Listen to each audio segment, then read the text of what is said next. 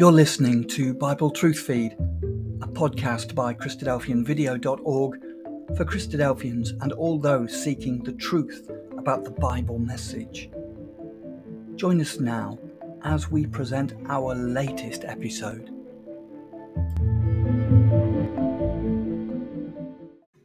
A Life of Jesus by Melva Purkis, episode 42. This episode is called We Would See Jesus. After Jesus' triumphant entry into Jerusalem, the city became polarized in its opinion of him and his teaching. Therefore, precious time was devoted to warnings, prophecies, parables, all directed specifically to encourage his disciples through their trials that were to lay ahead. At this time, Jesus was particularly moved by a message from a group of Gentiles. We would see Jesus, they said.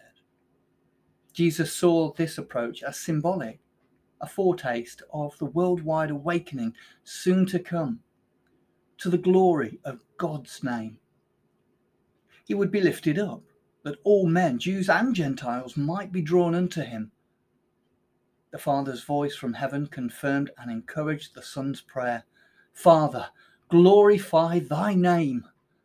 I have both glorified it and will glorify it again.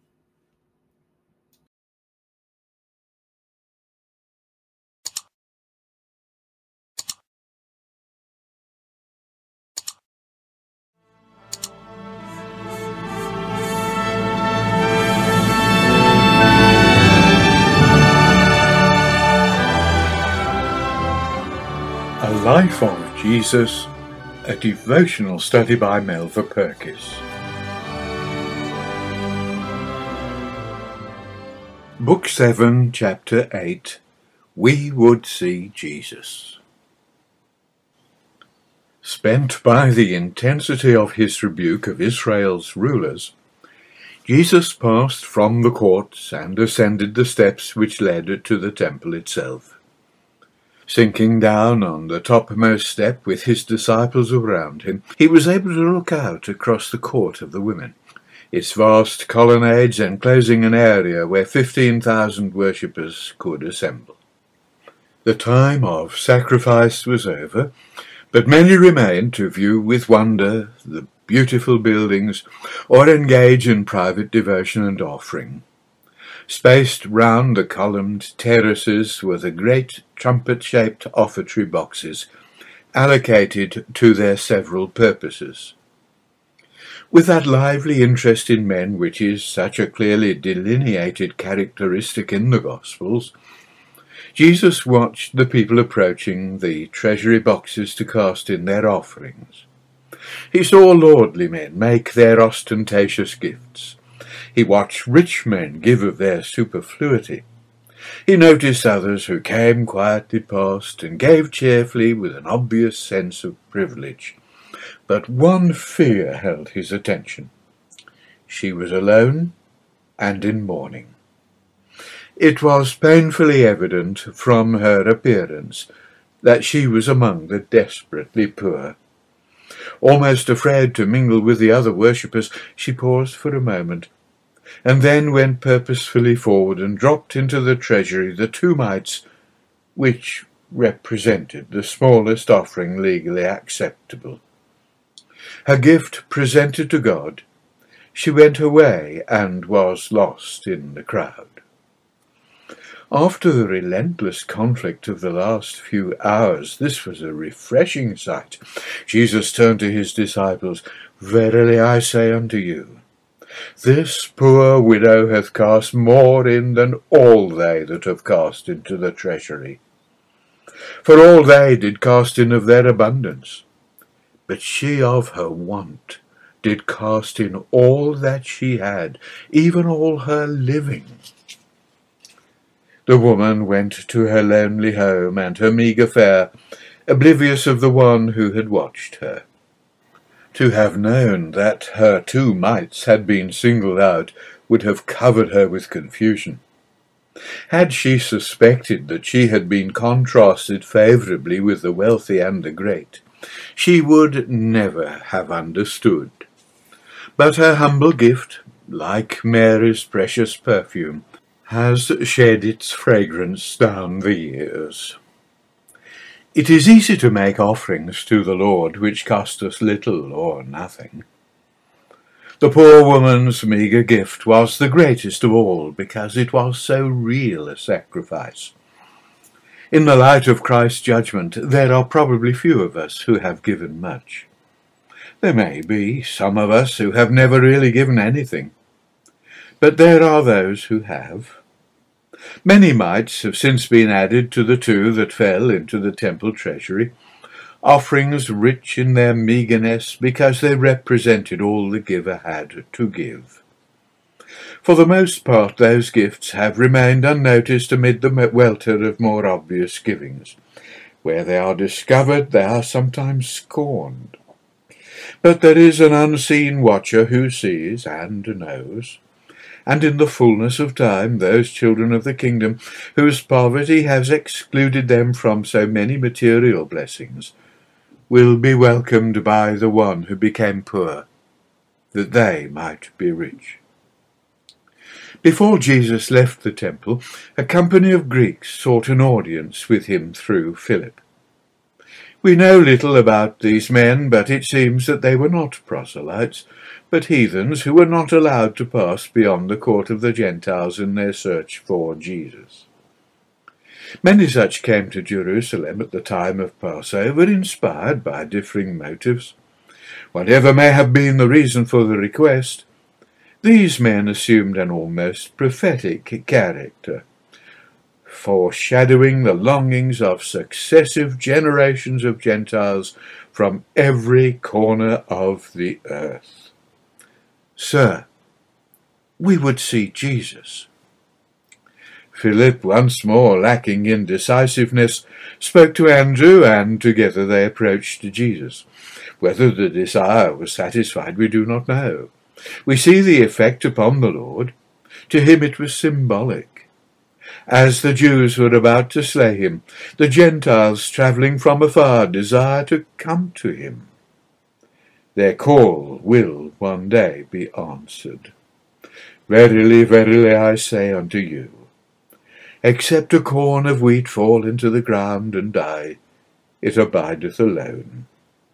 But if it die, it bringeth forth much fruit. The hour had come for the Son of Man to be glorified. He was about to seal in his blood the claims he had made to the world, and the promises he had given to his disciples, and in doing so to show them by his death that he that hateth his life in this world shall keep it unto life eternal. Yet even as he spoke, the darkness of the coming hours entered into his soul. All that was human in him cried out against the terrible ordeal that was about to assail his young, glowing manhood and sweep him to an untimely grave.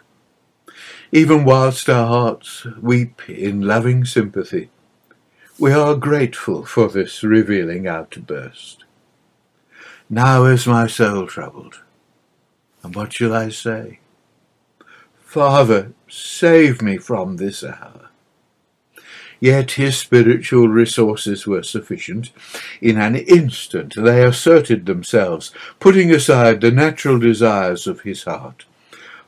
But for this cause came I to this hour. Father, glorify thy name. With the declaration of submission to the will of God came the answering call from his Father, bringing with it comfort and strength. I have both glorified it and will glorify it again. The people heard the voice, but could not distinguish the message. Some said it thundered, others, more discerning, that an angel had spoken to him. But Jesus said the voice was for them rather than for him. His father could have communicated encouragement through the silences into his heart. But now the whole world stood at the bar of judgment. The events of the next hours would determine its destiny. Yet it was already determined. The last three years had shown that although the Messiah had come to his own, his own had received him not. The final tragedy was the last inevitable act in the drama of renunciation. Once more his thoughts soared above the hatred which was bringing him to his death, and return to the glory of his Father's purpose. And I, if I be lifted up, will draw all men unto me. He made a last appeal to his countrymen. Yet a little while is the light with you. Walk while ye have the light. While ye have the light, believe in the light, that ye may be the children of light. Nor can we believe that he spoke in vain. But even now his enemies were only prevented from taking him by the loyalty of those who hung upon his words. At night, when their protection was removed, he stayed a rest by his retirement to Bethany and to the Mount of Olives. The Lamb of God would not be slain before the Passover, nor before the sacred communion of the upper room. The contrast between the feelings of Jesus as he left the temple for the last time and the thoughts of the disciples throws a poignant light upon the darkened minds of the twelve. In that light we are able to discern something of the loneliness of the Saviour. To him the stately building must have spoken of the obstinacy and pride of man, blinded by his own self-sufficiency to the grace of God, and oblivious of his impending doom. Its imposing strength was full of menace for him. It filled him not with fear, but with sadness. Its ministers were about to enjoy their triumph, the triumph of a form of godliness that denied the power, the triumph of man's selfishness, hypocrisy, and greed. But it was to be a bloody victory. Generations yet unborn would reap banishment, persecution, and despair. But as the disciples looked up at its commanding beauty and watched the evening sun gilding its colonnades, they had very different thoughts. They were filled only with the awe at its strength and rejoiced in its magnificence. Master, they said, see what manner of stones and what buildings are here. Gently Jesus led them from the danger of being deceived by the imposing nature of material things. Seest thou these great buildings? There shall not be left one stone upon another that shall not be thrown down. As the evening shadows lengthened, they made their way out to the Mount of Olives. Perplexed and humbled by his answer, they asked him a twofold question. Tell us, when shall these things be? And what shall be the sign of thy coming, and the end of the world?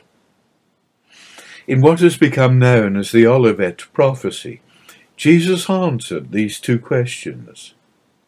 In these years we have naturally made use of it as evidence of the nearness of our Lord's return. Such emphasis may tend to divert us from its more urgent personal message. Jesus set forth conditions attending the end of both the Jewish and the Gentile dispensations. But the greater part of his words is devoted to the hearts and minds of the disciples. For them it is full of warning and encouragement. Jesus confessed that neither he nor the angels knew the exact time or season of his return. In a sense, it was not an important question. Many children of the kingdom would live and die outside its orbit. Our lives must not be absorbed with speculation, but with preparation. Jesus spoke to the twelve of events shortly to come to pass. They must not be deceived or deterred by false Christs arising among them. He spoke of coming turmoil and bloodshed, to be preceded by their own persecution and suffering. They must not waver under trial, It would be a testimony that they were following their Lord. He turned to their second question and told them of the distress which would overtake the whole earth before his return, of the tumultuous roaring of peoples which we have grown to know so well, the eclipse of kings, the frantic strivings of statesmen to find a solution to situations from which there would be no way out. He spoke of the terror of the inhabitants of the earth as they recognized the relentless menace of powers they were unable to control. And then shall they see the Son of Man coming in a cloud with power and great glory. And when these things begin to come to pass, he said, raising his eyes above the tensely listening disciples and addressing us over the centuries, then look up, and lift up your heads, for your redemption draweth nigh. And now his discourse turns from the world with its cares and troubles, and Jesus speaks only to his own. He speaks of the dangers lurking in these difficult days for them. They would be like the days before the flood, when men lived only for themselves and were preoccupied with the cares of this life. Watch ye therefore and pray always, that ye may be accounted worthy to escape all these things that shall come to pass, and to stand before the Son of Man. He told them the parable of the ten virgins, leaving with them the sober vision of the closed door and the echo of the sentence which barred for ever from the joys of the kingdom Verily I say unto you, I know you not. He told them the parable of the talents, with its emphasis not upon ability, but upon zeal. He drew for them a picture of the kingdom taken from their own familiar scene. As a shepherd divided the sheep from the goats at the end of the day, so when the Son of Man comes in his glory, he separates the righteous from the wicked. The separation will be determined by works. To the righteous he will say, Come, ye blessed of my Father, inherit the kingdom prepared for you from the foundation of the world. For I was an hungered, and ye gave me meat. I was thirsty, and ye gave me drink. I was a stranger, and ye took me in, naked, and ye clothed me. I was sick, and ye visited me in prison, and ye came unto me. The righteous will answer, When did we all these things? Inasmuch, their Lord will reply, As ye have done it unto one of the least of these my brethren, ye have done it unto me. To the wicked he will say, Depart from me, ye cursed, their refusal of that ministering love for their brethren had made their protestations of love for their Lord empty professions. These, Jesus concluded, shall go away into everlasting punishment, but the righteous unto life eternal. This picture which Jesus painted does not imply that good works are a substitute for faith and belief. Those qualities are postulated already. But it demonstrates the tragic futility of a belief which fails to respond to the stimulus of men's need. However great our knowledge of God's Word, however penetrating our discernment of Christ's gospel of the kingdom, it will only serve to condemn us if it fails to inspire an active response in following Him who came not to be ministered unto, but to minister. Christ alone will be the judge of that. There are many wonderful works done in his name. There are many eloquent testimonies given. They are often necessary and their motive often pure. But they are the most dangerous form of service because, being seen of men, there is great danger that they may carry with them their own reward. Under the stimulus of man's approbation, it is easy for the motive to lose something of its dedication, The cup of cold water is not so susceptible to that danger.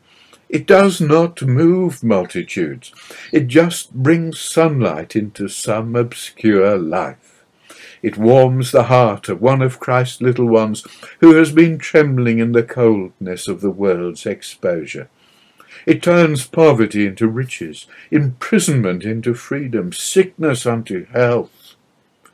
Whether the ministration is physical or spiritual, it matters not.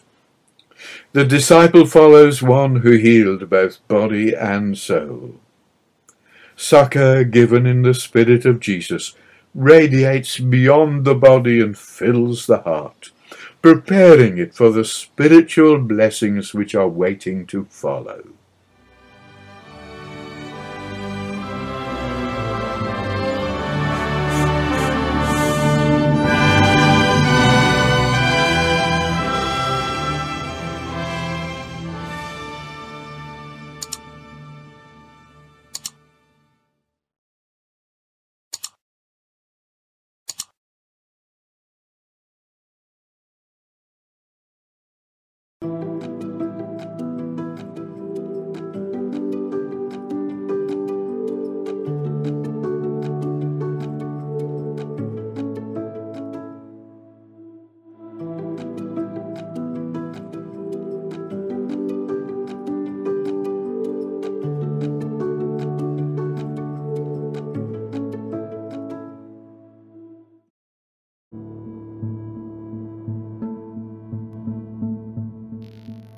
Thank you for joining us. We hope you found the episode helpful.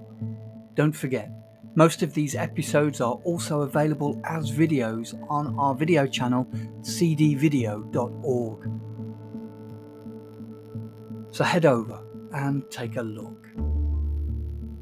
If you have any comments or questions or suggestions, please get in touch or leave us a voice message. We love to hear your feedback.